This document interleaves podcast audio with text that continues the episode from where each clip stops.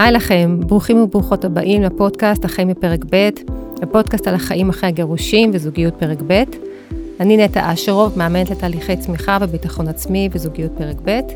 הקמתי את הפודקאסט הזה כי רציתי לשתף לעולם את כל מה שעובר מי שמתגרש, מהכאב, הבלבול וחוסר הוודאות שיש בשינוי עם מסגרת חיים שלנו, דרך ריפוי, למידה והתנסות ובניית החיים החדשים, ומציאת הדרך שייחודית לכל אחת ואחד.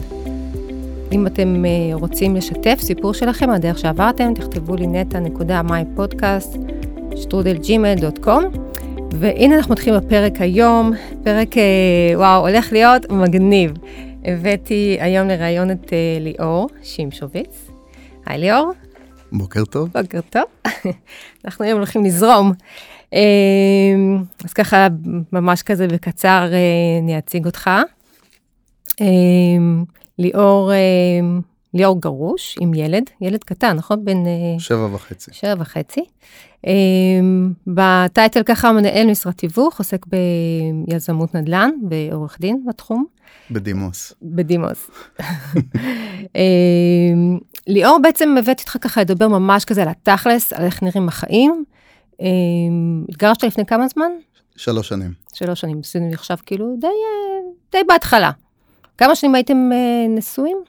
היינו נשואים 11 שנה, mm. ועוד שנתיים לפני זה, אז סך הכל 13 שנה. וואו, מלא זמן. אז כאילו, כן. כאילו, זה מלא זמן של לשנות הרגלים, לשנות, לשנות דרך חיים, כאילו, להיות, אה, מה, 14 שנים ביחד עם בן אדם ו... ושינוי. אה, כן, גם בתקופה מעניינת בחיים, אז... אה... שמה? מה זאת אומרת? שבדיוק של התפתחות אישית וקריירה, ו... אז הכל אה, ככה יחד. נכון, אוקיי. אז אנחנו כזה נדבר ככה ממש מהדברים שכאילו הכי תכלס ביום יום, איך זה נראה, ננסה כזה קצת, אני רוצה להציג לך פרטים, איך זה נראה ביום יום, גם עם המעבר אה, עליך, התהליך שלך, אה, קצת כזה דברים ככה עם נגיד נושאים שאנחנו יודעים שואלים בגידול הילדים, כל מיני, אה, תמיד יש אה, דילמות, או כל מיני דברים שצריך, אה, אתה רואה את הדברים ככה, והגרושה רואה את זה בצורה אחרת, ואיך איך, איך מגיעים לאיזשהו עמק שווה. שזה גם יכול היה להיות גם זוג שנשוי, שרואים את הגידול של ילדים בצורה שונה, אבל כשזה בגירושין זה טיפה אה, קצת יותר מאתגר. ו... כן, כי יש פחות שליטה. כן. ותכף אנחנו נגיע לזה, ועל uh, חיי הרווקות uh, המאוחרת. גם את זה אנחנו, אני, נס, אני מקווה שנספיק ככה את הכל, זה מאוד מעניין. Uh, רק ככה אני אגיד שבשיחה המקדימה שעשינו אותה, מאוד התרשמתי מהכנות שלך ומהאומץ שלך ומה... גם המון המון מודעות, ו... בסדר, בוא, בוא נביא את זה כאן עכשיו, אני ממש שמחה שבאת. והתחלתי... מהמם. התחלתי איתך בשאלה הראשונה ששאלתי אותך כשנפגשנו, אה, וזו ככה שאלה שאני שואלת אה, הרבה מרואיינים שאני מביאה, שנורא מעניין אותי. אה, השאלה הייתה, ממה פחדת כשהתגרשת? אני חושב שיש הרבה פחדים, אבל אני חושב שהפחד הבסיסי שיש לכל אחד כשהוא מתגרש, זה התחושה של הלבד. אה, זה לא משנה אם אתה מוקף משפחה או חברים, בסופו של דבר אתה מרגיש שאתה מתמודד עם העניין הזה לבד. אה, באמת, גם אם אתה מוקף במשפחה וחברים? כן. וואלה. כי זה, זה תחושה אישית, זה כמו סוג של קפסולה עם עצמך. Mm. אה, ואתה צריך להכיל הרבה דברים בפרק זמן מאוד מאוד קצר. כן. כל העולם שלך מתהפך. כן. אה, הרבה פעמים, דווקא אנחנו הגברים הם אלה שעוזבים ראשונים את הבית, ככה שזה גם דבר שהוא לא פשוט. אה, אני בגיל, אה, בגיל קצת יותר מ-40, חזרתי להורים שלי, שזה היה די הזוי, כמה שהם מכילים ותומכים וכולי. גרתי ארבעה חודשים בעליית הגג שלהם. וואו, וואלה. כן, חזרתי קצת לגיל 16. כן. מצד אחד זה היה משהו נחמד, אבל מצד שני זה, זה לא פשוט, כלומר זה עוד דבר להכיל אותו. וזה לא משנה דרך אגב אם אתה עובר, אה, בין אם אתה עובר לדירה זמנית או משהו mm-hmm. כזה, זה תמיד, אה, אתה, אתה חס, הדבר הבסיסי שלך נעלם. שזה. מה? העוגן שלך, העוגן מהמם. שלך זה הבית שלך, קודם כל. כן. ואין לך אותו. אז, אה, וזה לא משנה, אני אומר, זה לא משנה אם עברת להורים, או עברת לחבר, או עברת לדירה חדשה. נכון, כן. פתאום כל העולם שלך, גם ככה כל העולם שלך מתהפך. כן. אז עכשיו זה בכלל, אה, העוגן שלך נעלם. אתה גם, קורים כל מיני דברים מוזרים, אתה חוזר בדרך אה, מהעבודה, אתה נוסע אוטומט, ברמת האוטומט, אתה נוסע לבית שהיית בו. Mm, פתאום אתה בעצם אתה לא זה לא המקום שלך. אז יש פעמים שאתה נוסע ואתה יכול להיות שטיפה אולי קצת חולם או חושב על אה, מחשבות. ומצאתי את עצמי נכנס לאיפה שהייתי אמור לגור אני אומר רגע זה אני בעצם לא שם יואו, מטורף. כן וכאילו שזה דבר שהוא מאוד לא אופייני לי אבל הנה כן. כאילו בוא נאמר ככה אם זה קרה לי אני מאמין שזה קורה לכל לכל אחד ואחת. ואז אתה תופס את עצמך, ומה אתה אומר לעצמך? אה, שזה יש דברים שהם חזקים ממך זה צריך להבין שזה חלק מהגדול מהעניין זה לדעת לשחרר. אה, בסוף אה, כל העניין של ה... כמו שאמרתי קודם גם העניין של הקפסולה וההתמודדות עצמית היא מאוד מלמדת אותך שככל שתשחרר יותר ככה אתה תרגיע את עצמך יותר. כי מה שקורה בתהליך, אה, וזה הרבה פעמים קורה גם בזוגות, וזה קורה גם דרך אגב בין, אה, במשא ומתן עם אנשים, אה, או בחברות, כשאין,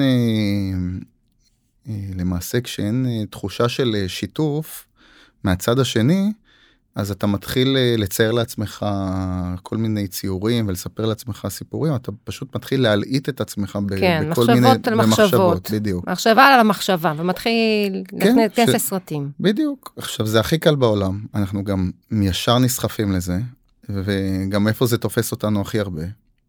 בלילה, כשאנחנו לבד, הכל שקט, כל הסביבה שקטה, ואז הכל מתחיל לעלות ולהציף להציף אותך. ואז לוקח זמן להבין שרגע, בעצם בוא, בוא ננסה להבין מה, מה בעצם קורה. אוקיי. וברגע שאתה מתחבר לעצמך יותר ומנסה להבין בעצם מה, מה העובדות וזה שבעצם לא רק לך קשה, גם לצד השני קשה.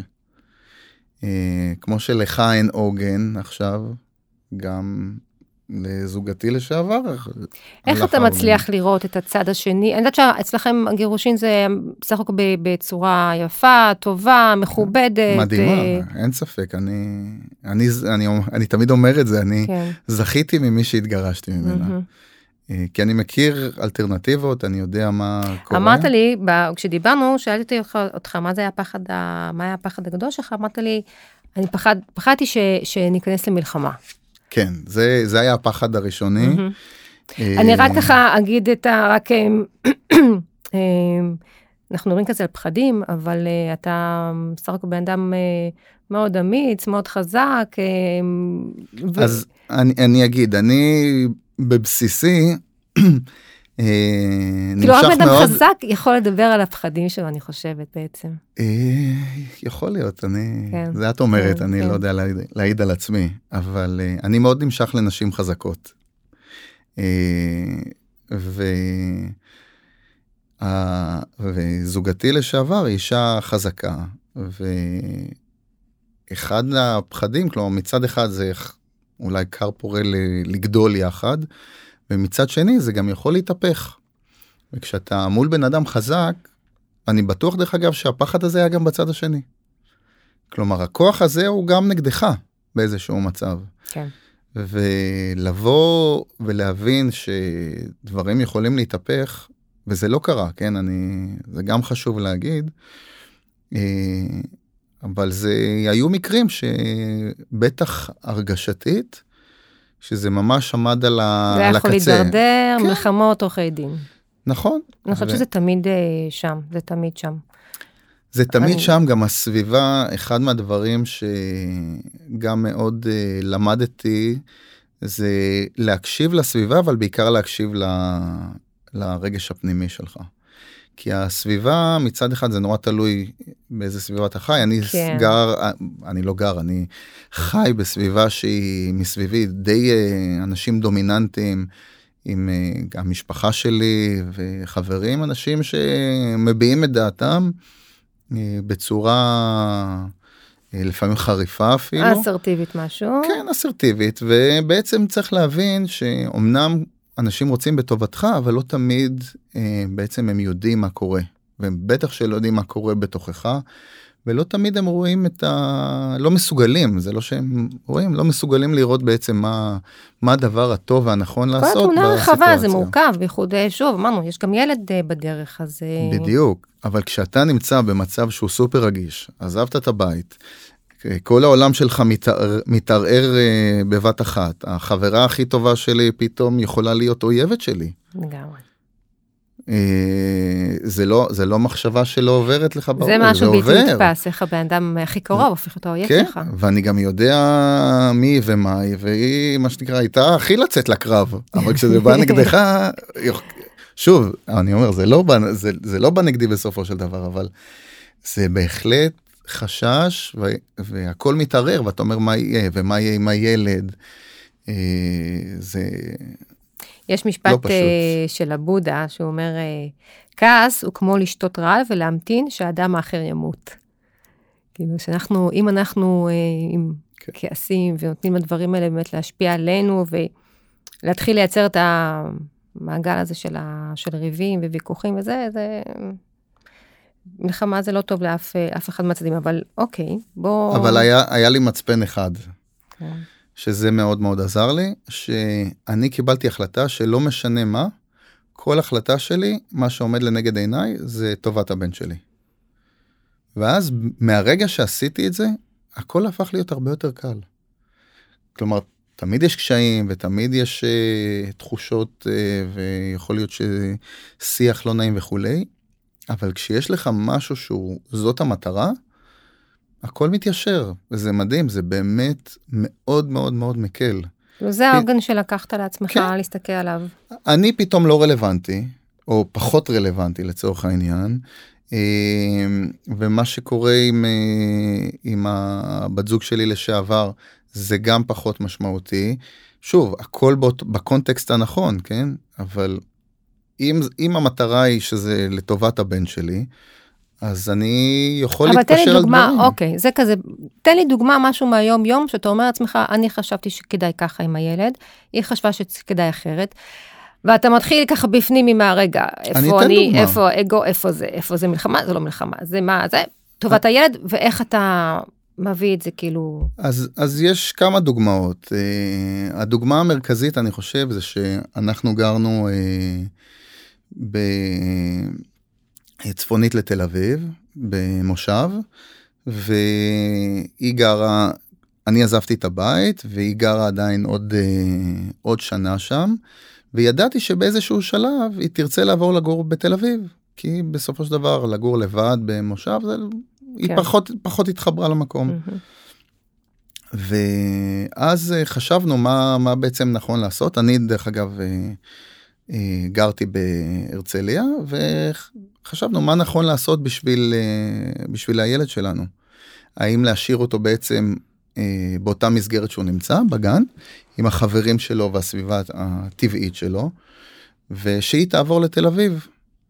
ומצד אחד לי זה היה הכי נוח בעולם, כי זה היה לי קרוב, קרוב גם לעבודה, גם להורים שלי, גם לאחותי, כלומר הכל מאוד נוח.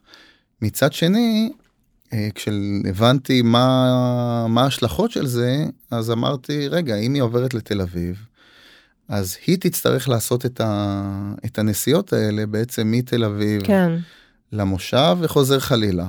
וואו, בבוקר פקקים, זה, כן, וואו. עכשיו, עכשיו זה גם, זה תמיד, אה, זה נסיעות שהן לא פשוטות, ובטח בעבודה שהיא אה, מאוד עם סטרס כמו שהיא עובדת, ואני גם מכיר אותה, אה, שזה דבר שהיה מאוד מעיק עליה.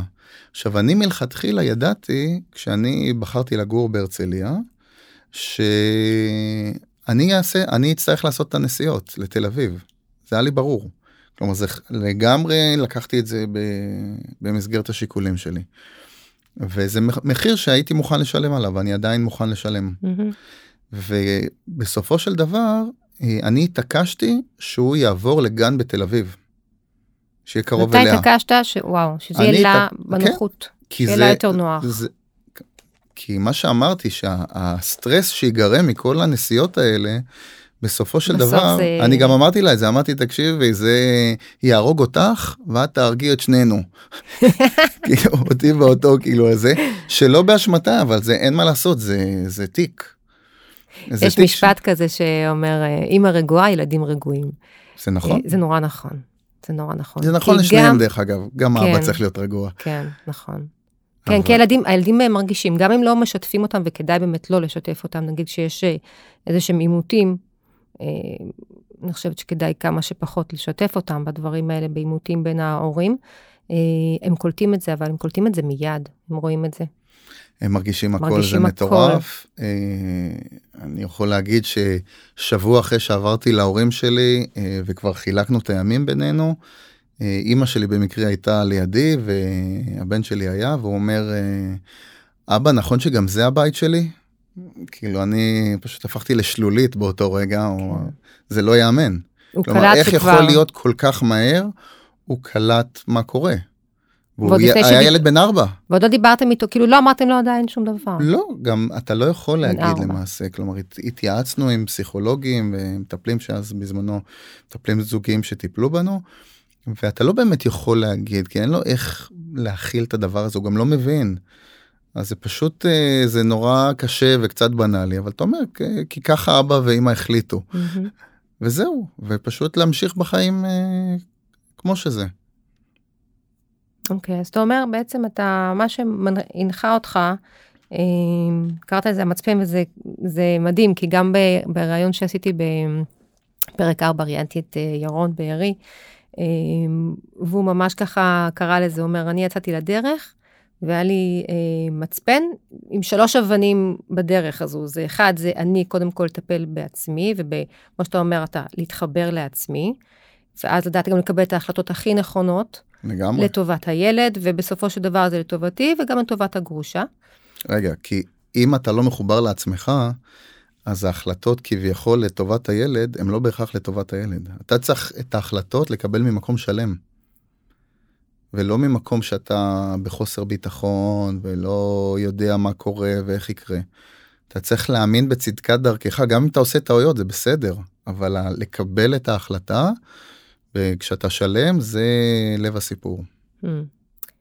זהו, אמר, אחד זה אני, שתיים, זה כמובן המצפ... האבן השנייה בדרך הזו של המצפן של הילדים, כמו שאמרת עכשיו, טובת, מה, מה טובת הילדים בכל הסיפור? לעזוב רגע את האגו שלנו, את הפחדים שלנו, את הדברים, מה טובת הילד. אה, ואם זה שיהיה בית רגוע ושקט, אז לדאוג ש, שיהיה בית רגוע ושקט, אה, כשזה, כי זו טובת הילד. ללא ספק. והדבר השלישי, הוא אמר, לשים, לדאוג לצד השני. נכון. לדאוג לצד השני. זה, זה הכל מתחבר ביחד. בסוף יש אה, גם אם אתה מסתכל הכי אגואיסטי שיכול כן. להיות mm-hmm. זה עדיין התשובות הן זהות זה מה שמדהים בזה.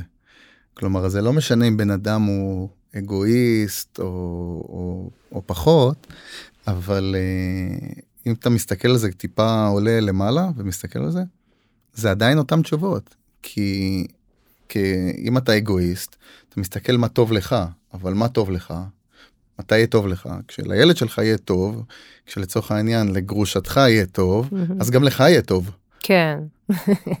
שוב הכל במסגרת מה שאתה שולט מה שאתה לא שולט אתה גם את זה צריך לדעת לשחרר. לשחרר.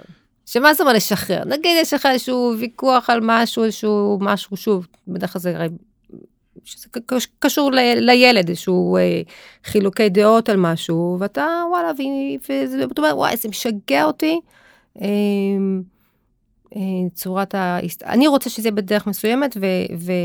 והיא רוצה בדרך אחרת. קודם כל זה תמיד קורה אה, וזה גם תמיד יקרה.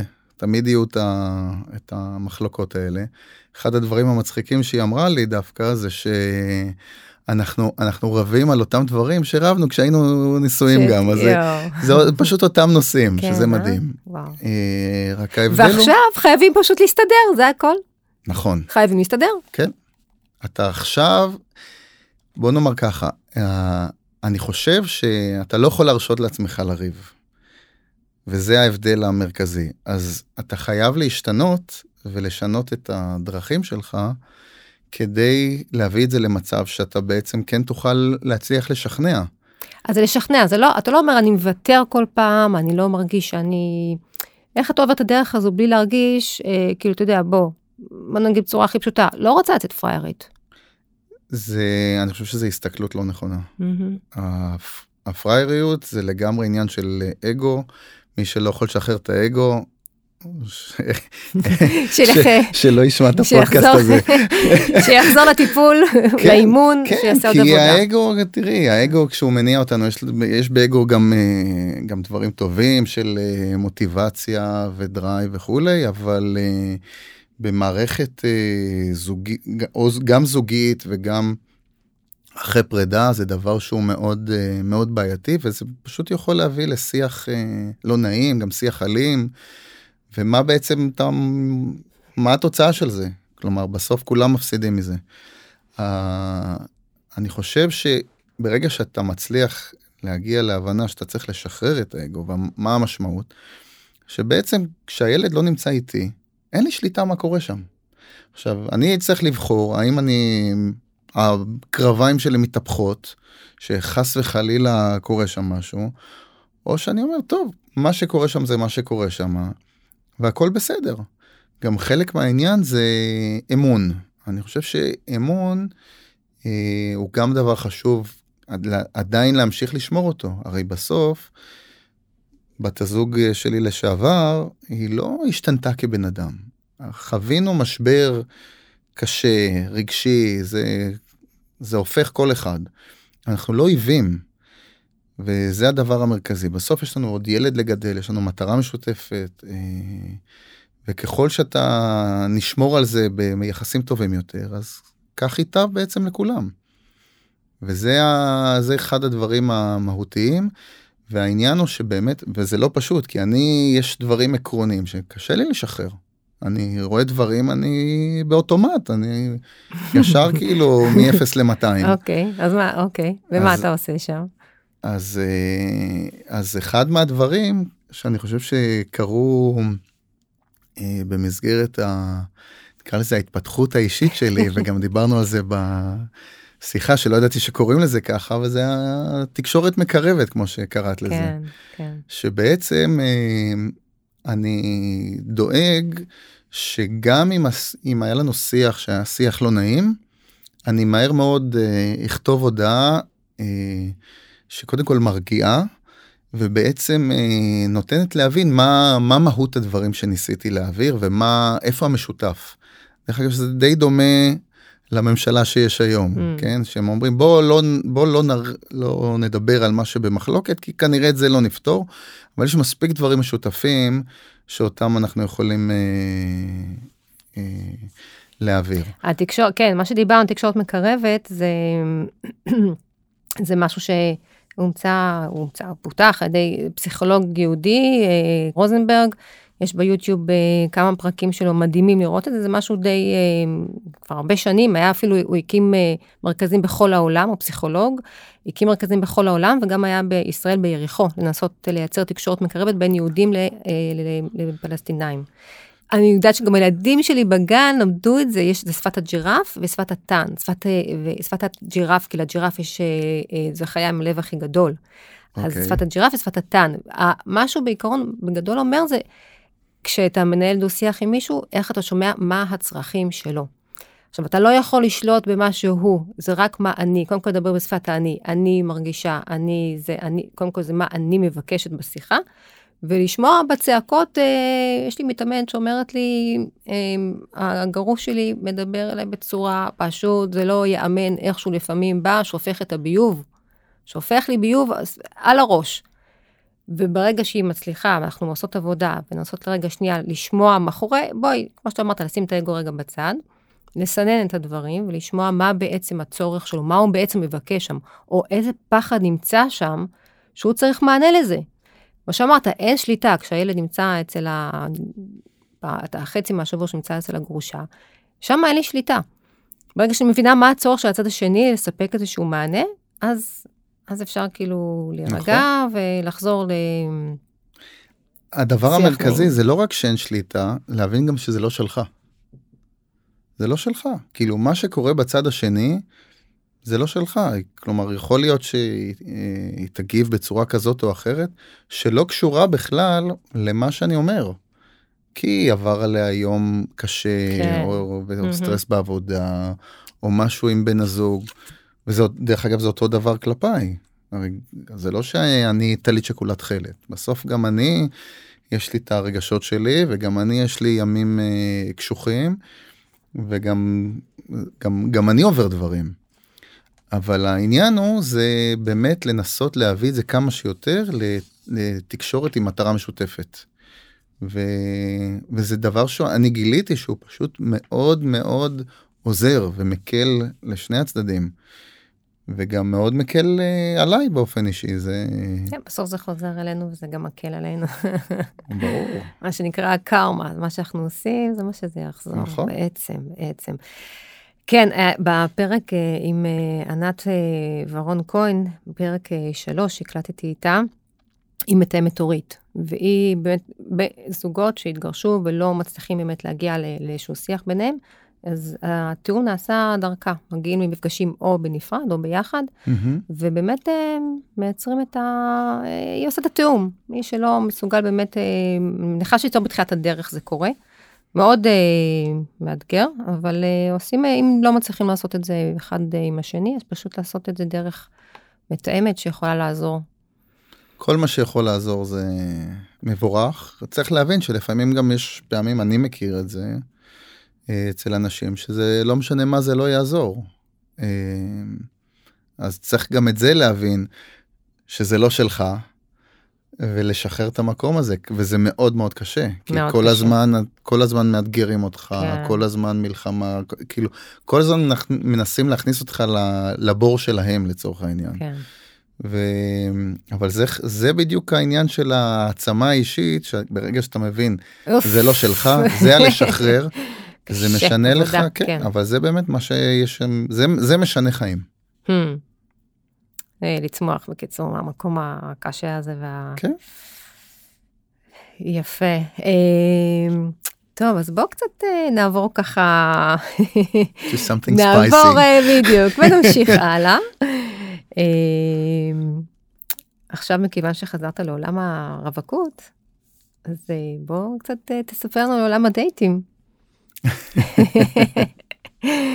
אמרת לי, אמרת, כשדיברנו בפגישה, אמרת לי, אמרתי לך, נו, עכשיו תספר לנו על הדייטים, ומילה הראשונה שאמרת זה היה... מתיש? מתיש, יפה, מתיש. הזיכרון עוד בסדר. כן. מה, אה. מה הקושי שאתה רואה פוגש שמה? אה, זה נורא תלוי, אבל השנ... בוא נאמר ככה, אני אה, התמזל מזלי, או לא יודע איך לקרוא לזה, אבל אה, די מהר אחרי שהתגרשתי, אה, הייתי בזוגיות. למעשה בשנתיים הראשונות אחרי שהתגרשתי, כל, כמעט כל הזמן הייתי בזוגיות כזו או אחרת, שזה היה, זה היה די מטורף. אה, אפילו התאהבתי מספר פעמים, כלומר שזה, מבחינתי זאת הייתה ברכה, כי אתה נמצא במקום כל כך נמוך רגשית, ואני היו לי מצבים כאילו שאני פשוט לא האמנתי שהגעתי אליהם אפילו מהר מאוד. הבחורה הראשונה שפגשתי אותה מבחינתי אמרתי טוב זה לא מעניין אותי לפגוש את אחרות כאילו. זהו אני מתחתן. כן, לא משנה מתחתן לא כן. מתחתן אבל כאילו. מבחינתי זאת האישה של חיי אה, עוד ילדים וכאילו וקדימה לא לא מחפש עכשיו לסמן אה, וי עכשיו אה, כן. הייתי עם עוד איקס בחורות. כן. זה... וזו תחושה שהיא מוזרה, כי אתה אומר, רגע, אחרי כל כך הרבה זמן ככה, ואתה מבין שהשוק גם משתנה, והכל הכל השתנה. כי בעצם באיזשהו מקום הייתי, כאילו קפא הזמן, 13 שנה ופתאום אני יוצא לעולם אחר זה כמו כן, שאנשים אה, כן. מדברים על אה, כשאתה טס במהירות האור ובעצם אה, הזמן אצלך לא זז והעולם כן. ממשיך אה, ממשיך לזוז יצאת ואתה חוזר. לעולם של אה, אינטרנט, של אה, אפליקציות, ומה שלא היה כשקודם. זה גם אפליקציות גם סוגים שונים של זוגיות. אה, מה ש- זה סוגים שונים של זוגיות? אז לקח לי זמן להבין, כשהתחלתי להיכנס לאפליקציות, אז כל מיני נשים שרשמו כל מיני דברים שלא הכרתי. אז יש על הורים, שמה זה על... זה? אה, אנשים על- שלא, כן, אנשים שלא, שלא רוצים רוצים. להביא ילדים לעולם. שזה היה נשמע לי נורא נורא מוזר. אה, אז זה, זה הדבר אחד. יש את ה... נקרא לזה אה, נישואים פתוחים, יחסים מאפשרים. אה, מאפשרים. כן, ככה, מילים יפות. אה, כן, כל אחד וההגדרות שלו, כן. שאתה מבין שזה עוד איזשהו פתרון למצב. הקשה שיש, כי בסוף אנחנו יודעים שהזוגיות כמו שאנחנו מכירים אותה, זה לא באמת עובד, כלומר, זה גם אם ההורים שלנו לצורך העניין החזיקו מעמד אה, הרבה מאוד שנים יחד, ולא מזמן סבא וסבתא שלי חגגו 70 שנה שהם נשואים, Hmm. אבל אה, איך אומר חבר שלי זה מה זה נישואים זה גירושין שעלו על סרטון כן זה וזה זה ככה כי כאילו בסוף קשה לי נקרא לזה קשה לסבול את אותו בן אדם כל כך לא, הרבה רגע, זה זמן כאילו... אוי, זה חזק. כן זה נכון כאילו צריך להבין זה נכון זה נורא קשה היום בסביבה בסביבת הריגושים שבה אנחנו חיים ריגושים ורוצים כאן ועכשיו, ואני חושבת. שהמושג הזה של האני, שאנחנו מדברים עליו הוא מקום של העצמה אישית וחיבור לעצמי, אני חושבת שהרבה מקומות אה, אנשים לוקחים את זה גם למקום של האני, רק אני, כאילו, וקצת פחות שוכחים את האני ומי שמסביבי, ולייצר איזושהי סביבה טובה יותר בעולם, ומקום יותר טוב בעולם. אז זה יותר אני, סיפוק צרכים מיידי, אני. אה, זה נכון ולא נכון זה משהו שהוא תלוי גיל. כלומר אה, מה שאת אומרת זה נכון יותר לאנשים שהם קצת אה, מהיכרותי שהם קצת יותר מבוגרים נניח 35 40 ומעלה. ולעומת זאת הדור הצעיר שאותם פגשתי בעיקר אה, במילואים אז אה, שהוא הוא באמת דור אחר מצד אחד הוא יותר אינדיבידואליסט מצד שני הרבה יותר מתחבר לערכים גדולים כמו אה, עולם ירוק יותר Mm. וכל מיני דברים אה, חברתיים אה, של היה היו פחות בדור שלנו זה נכון. אי אפשר לקחת את זה לקחת את זה מהם. אז זה באמת אה, שונה וזה אחר. ובלי קשר אני אחזור רגע למה שדיברנו קודם אז הדבר השלישי אז היה כן היה את העל הוריים כן. היה את הנישואים אה, מאפשרים, פתוחים אה, סליחה. יחסים מאפשרים ויש את הפוליאמוריה, שזה, מה זה פוליאמוריה? גם זה לא הבנתי בכלל מה רוצים ממני. ריבוי אהבות. ואז אני מבין איך, איך זה אמור לעבוד. שמישהי נשואה למישהו ויש לה גם עוד בן זוג או עוד שני בני זוג, או שלגבר יש, לצורך העניין, הוא נשוי למישהי ויש לו עוד בת זוג. מבחינתי זה הזוי אבל זה זה זה חלק ממה שיש כי כאילו, אני אומר- שומעת שאתה בעצם אומר לי, אני עם כל זה, אני קצת עוד פש... אני, אני רוצה אישה, אני רוצה את הגרסה ה... הרגילה, הפשוטה. אישה, אה, גבר. כן ולא. אני כי אני תמיד ב- בלבטים אה, עצמיים במקום הזה כי מצד אחד אני כן אני רוצה מה שנקרא עדיין להיות הגבר מה שנקרא באולד פשן ואני רוצה אישה שתהיה לצידי אה, אבל אני לא רוצה אישה כמו פעם. זה בדיוק העניין. אוקיי. והדבר, אני קיבלתי את זה ישר בבום על ההתחלה, הדייט הראשון שיצאתי עם מישהי, אה, הייתה מישהי שהייתה אה, מאוד מוכשרת, ובסוף הדייט, אחרי שדיברנו לא מעט זמן, בסוף הדייט אז כמובן שרציתי לשלם את החשבון. והיא התחילה להתווכח איתי, לא, שזה יהיה חצי חצי וכמה זה חשוב, וזה בכלל לא ממקום מיזוגני או כאילו משהו כזה. כאילו, ואמרתי לה, כאילו, בבק... זה, זה חשוב לי, כאילו, תני לי את, ה, את הכיף שלי. וזה עוד הדייט הראשון, כאילו, בכלל, כאילו, אחי. וככה, דיברנו איזה חצי שעה על זה, ובסופו של דבר היא נתנה לי, אבל זה, אני, זה כאילו, זה הרגיש לי נורא מוזר. Mm. ולפעמים הדברים הקטנים של, אה, כן, אה, חשוב לי לפתוח את הדלת ל... לבחורה או דברים קטנים כאלה שהם נקרא לזה כאילו ג'נטלמנים. כן. ולא שאני בהכל כן אבל אה, אבל יש כל מיני דברים קטנים כאלה ואחד הדברים שאני השכלתי להבין זה מה מה בעצם קורה אה, בעיקר לנשים אה, בשנים האחרונות. כי ה... למעשה נשים הפכו להיות אה, במובן מסוים מאוד דומות לגברים.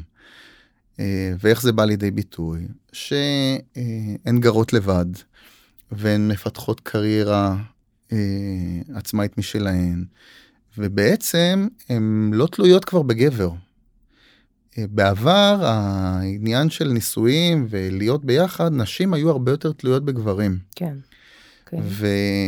ואז נוצר מצב, כלומר חלק מהתהליך אני חושב שקורה זה שאישה צריכה להראות הרבה פעמים ובצדק כי ככה סביבתית תופסים את זה שהיא יותר טובה מהגבר עוד יותר uh, חזקה בדיוק כן, עוד יותר חזקה כדי לקבל יותר הזדמנויות כן גם יותר הזדמנויות שיעריכו אותה יותר שלא יגידו לה דברים שהם לא ראויים כן.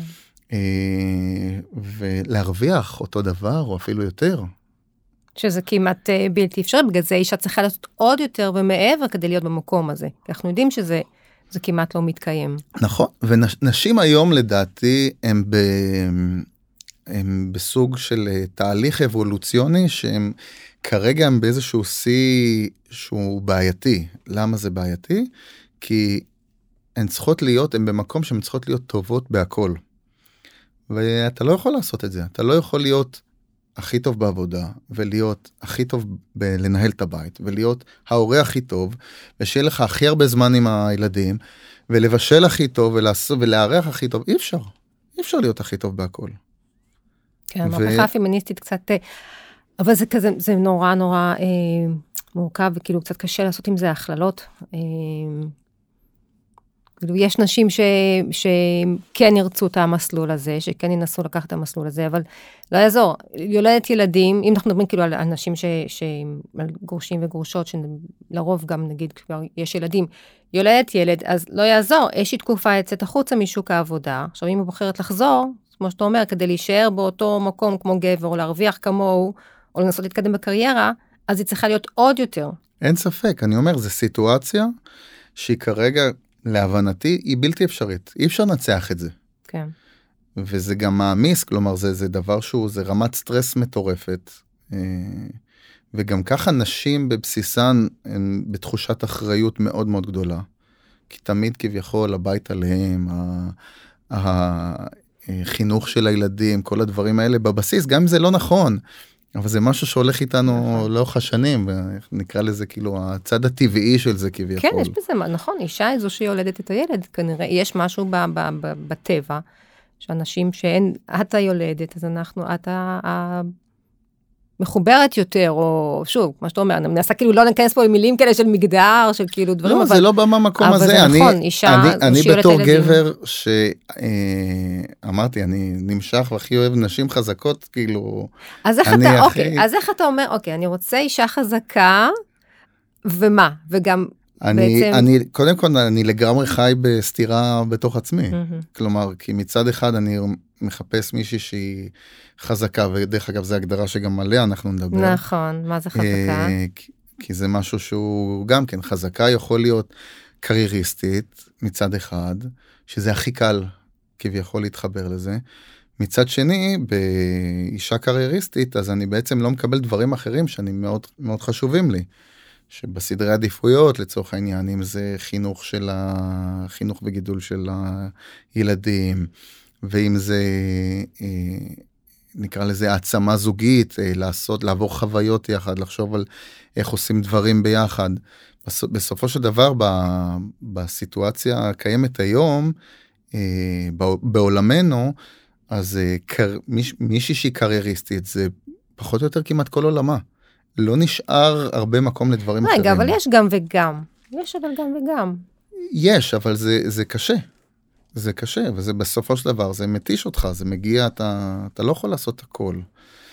אמ, אתה, אתה מגדיר, אתה רואה, כאילו עכשיו אנחנו מדברים בעצם ספציפית עליך, אנחנו לא, אי אפשר, כאילו, לא, לא בהכללות ולא ב... אתה מבחינתך, אתה רואה אישה חזקה זה רק לפי הקריירה? לא. אם היא... אני, אני חושב שאני ח- טעיתי בזה? בהתחלה, כן. אני חושב שאני... אה, לעצמי, ההגדרה הפנימית שלי הייתה, הייתה לא נכונה.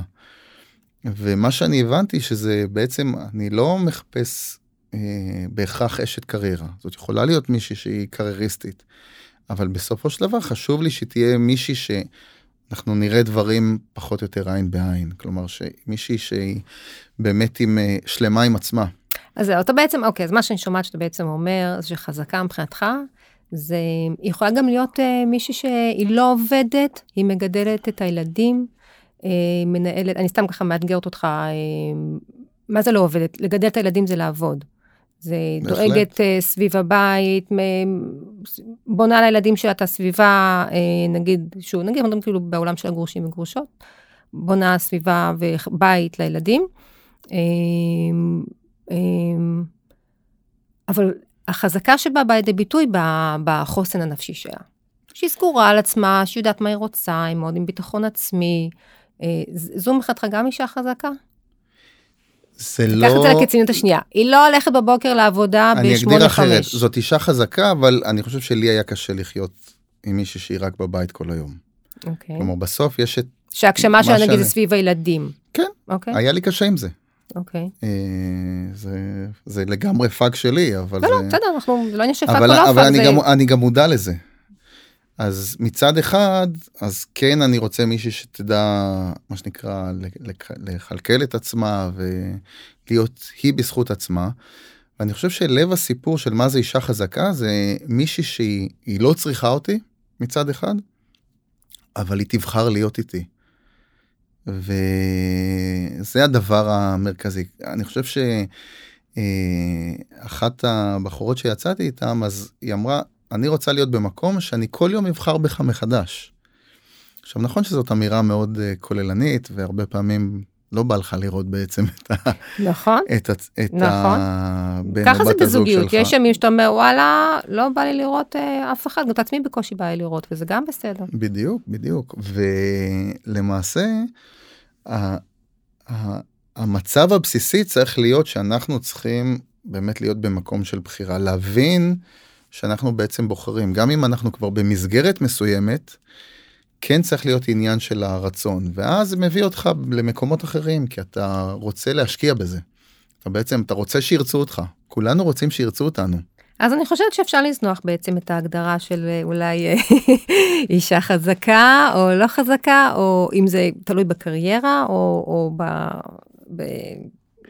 אני אומר, מבחינתי אישה חזקה זה מישהי שהיא שלמה עם עצמה, מהמם. שהיא לא צריכה את, ה, את הגבר כמשהו אה, תלותי בחיים, אלא כמשהו שיעצים אותה בחיים, ואותו דבר מבחינתי. כלומר, גם אני, התפקיד שלי כגבר, זה לא מישהי שתהיה תלויה בי. מישהי שאנחנו נדחוף אחת אה, את השנייה, ובאמת לעשות דברים מדהימים יחד, ולגדל כמובן את הילדים. אה, יפה, אז יש לך פה מקום לתהליך אימון, אה, אימון זוגי, אה, לברר את הנקודות האלה, שמה אתה מחפש, מה, עם איזה פרדיגמות ככה אתה מגיע לנושא, לקטע הזה של אה, כן, איך גם אני, אישה צריכה לראות, איך אני, איך מערכת זוגית, איך אתה היית רוצה, מה חווית, מה ראית בילדות בעצם, ומה מה המודל שיש לך, ומה אתה רוצה ש... להבין בעצם כמה המודל שיש לנו מנהל אותנו, לא במקום שיפוטי, אלא לדעת שזה מה שחווינו בילדות, אז לרוב זה מה שאנחנו נחפש בזוגיות, אה, כי זה מה שאנחנו, זה המוכר לנו. רק לבדוק אם זה מתאים היום למציאות שלנו. ברור, ברור, אין, אין ספק בכלל, וגם אני חושב שמכל אה, זוגיות שחוויתי, אני למדתי עוד. כלומר, אני, אה, אני לגמרי, מצד אחד אין לי typecast, אה, נקרא לזה אה, אה, פיזי, חיצוני נקרא לזה ומצד שני אנשים חברים שלי אומרים לי שכן יש לי סוג של typecast מסוים מבחינת אה, אופי של אה, בנות הזוג שהיו לי. אה, אבל אני מאוד אה, מאוד משתדל ללמוד על עצמי אה, בעצם מה מה אני עושה לא נכון. וגם יש כל מיני תהליכים שאתה עובר כי אני בהתחלה אה, חשבתי שזה מתחיל מאיזושהי התאהבות ואז אחרי זה עם תחושה של אה, להיות מאוהב ואהבה וכולי שהולכת וגדלה. ובעצם הבנת קרה לי, שזה- לא, זה קרה לי, זה קרה לי פעמיים, והיה, והייתה לי זוגיות עם מישהי אחרת, שבכלל זה קרה הפוך. בעצם זה התחיל, אה, אה, זה התחיל מבחינתי במקום שהרגש הלך ועלה עם הזמן, שהכרת. אה, כן, מהמם. ולא התאהבתי. בהתחלה. כן. אבל אחרי זה למדתי, ל... למדתי לאהוב יותר ויותר. יש איזשהו מכנה משותף שאתה יכול להגיד, סתם רק אם בא לך לענות על זה, שאתה כאילו, כי היום אתה לא בזוגיות, ואתה כבר, נכון. אתה אומר, חווית כבר כמה מערכות יחסים יותר ארוכות, יותר קצרות, נכון. אפילו הייתה לך מערכת יחסים של שנה או שנה חצ- וחצי? חצי שנה. חצי שנה. כן, אה, אינטנסיבית. אוקיי. מה המשותף בין כולן? אתה יודע, אתה יכול להגיד, או יש התפתחות שאתה רואה אה, של למידה על עצמך? כן, למידה על עצמי יש הרבה מאוד. אה, אחד מהדברים שאני למדתי, ואני יודע גם על עצמי, זה שאני לא מספיק מחמיא. אה, אני לא יודע למה, יכול להיות שזה משהו מהילדות או לא משנה מה, אני גם לא בא להאשים את ההורים שלי, אבל שזה הכי קל, פרויד זה הוא מספר אחד בזה. כן. אבל אה, איפשהו, כלומר נורא קל לי אה, להחמיא לבת הזוג שלי שלא בפניה. כלומר מול אחרים, אוקיי. אבל כנראה איפשהו אה, יש לי איזה קושי, או היה לי בכל אופן קושי להחמיא באופן ישיר. עכשיו מעבר לזה שתוסיפי על זה שגם יש בי גם ביקורתיות מסוימת, אה, לפעמים גבוהה מדי, אה, אז אני, זה יכול להתפרש לא טוב. Mm. ואתה ביקורתי כלפי עצמך ולא מחמיא לעצמך? אה, שאלה טובה. א', אני בטוח שאני ביקורתי כלפי עצמי. אתה כמו כולם, כן, כולנו. כן. אמ, ו... אבל זה גם משהו שאני אני מאוד עובד עליו כלומר זה בכלל ביקורתיות היא משהו שטבוע בנו מ, לדעתי מגיל מאוד צעיר ומבחינתי אה, זה בעיקר לא טוב. כלומר זה זה מביא להמון דברים אה, שליליים מכל הכיוונים.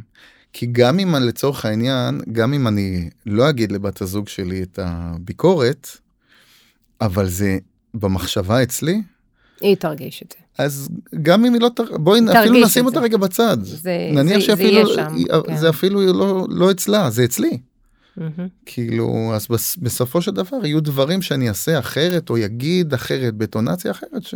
80 אחוז מהתקשורת זה לא מילולי. כאילו, התקשורת שעוברת, 80 אחוז זה, זה, זה לא מילולי. כן ובשביל זה אמ, אני אומר לקח לי זמן גם להבין על עצמי מה אני רוצה מעצמי ומעבר לזה הדבר הכי מרכזי זה בעצם איזה בת זוג אני רוצה שתהיה לי. Mm.